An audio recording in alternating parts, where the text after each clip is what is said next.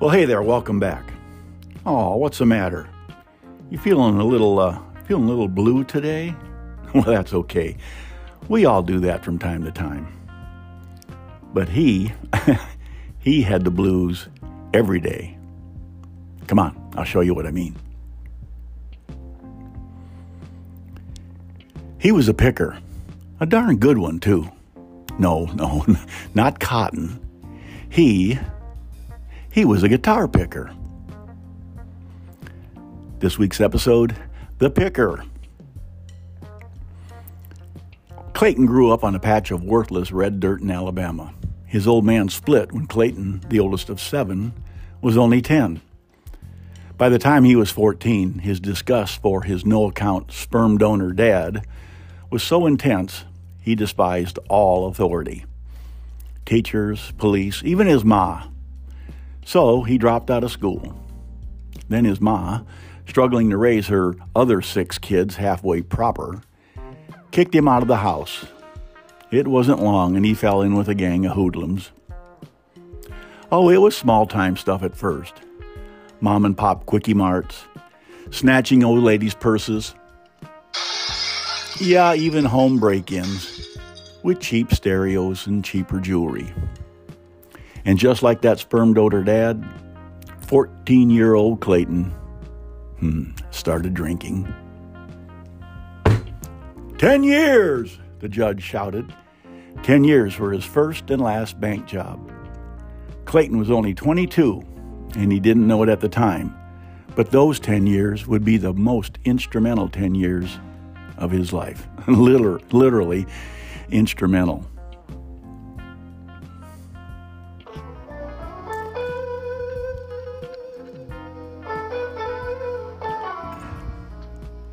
No, damn it. Clayton, the fifth fret. You ain't never gonna, you ain't never gonna get this chord right if you don't do no practice. Snooky Johnson was doing life for manslaughter. The cons in the day room chuckled when they heard Snooky's cigarette cough, cussing Clayton every afternoon, trying to teach him how to pick the chords, how to bend the strings like B.B. King.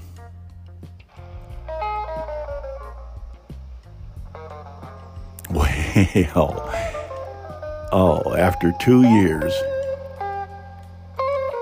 after two years with Snooky, Clayton, he finally had it.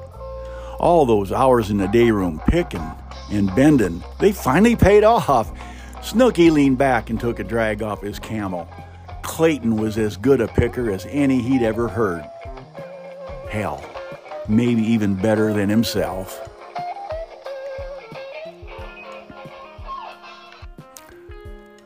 When Clayton got out for early, uh, got out early for good behavior, he wasn't too sure what he'd do.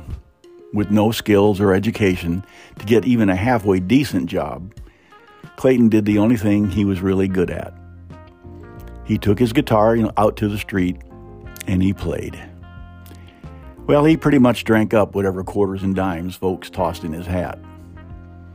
But then, one night, sipping whiskey all alone in a honky tonk, the bartender walked over. Clayton, you you'll see how, how empty this damn joint is. Guitar player just up and quit last week. Walked out on me. And I need me a new one. You gotta keep them whiskey drinkers coming back, you know. So, uh, you interested?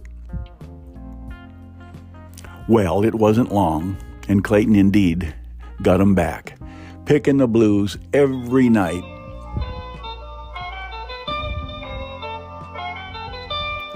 With his tip jar always full and whiskey shots lined up by the teary eyed drinker, oh, life was good. Clayton's picking helped those lost souls. It helped them to cling to their faded memories, reliving the days when their lives were still filled with hope. It was raining that Saturday morning when the landlady called 911. She had gone upstairs to check on Clayton when he didn't come down for his coffee. 31 years of whiskey and honky tonk smoke finally caught up with poor Clayton. The EMTs didn't even bother with their siren. Hey, hey, you can't just you can't just walk in here. Stop right there, Clayton. St. Peter looked up from his book and shook his head at the old bluesman. I've been reading your page. We got no room up here for the likes of you. Clayton just stood there, looking back at the bearded gatekeeper. Then, without a word, he turned to leave, his guitar slung over his shoulder. He had hoped, even prayed those rare times that he went to church, that folks up here wouldn't be so quick to judge a man. Hold on there, good and faithful servant. Clayton turned around. What the fuck?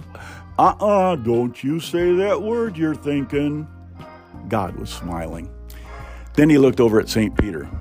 Hey, Pete, isn't it about time for your coffee break? Well, St. Peter might have been judgmental, but he wasn't stupid. He knew when the boss wanted to be alone. After he was gone, God turned to Clayton. I've been watching you a long time, Clayton, playing your guitar in that smoky honky tonk for my damaged children. Clayton just looked down. Oh, he was afraid of what was coming next. Then God raised his mighty arms and wrapped them around Clayton. Come, walk with me, my child. Play me some blues, Clayton. Um, I'm about fed up with, with all that organ music.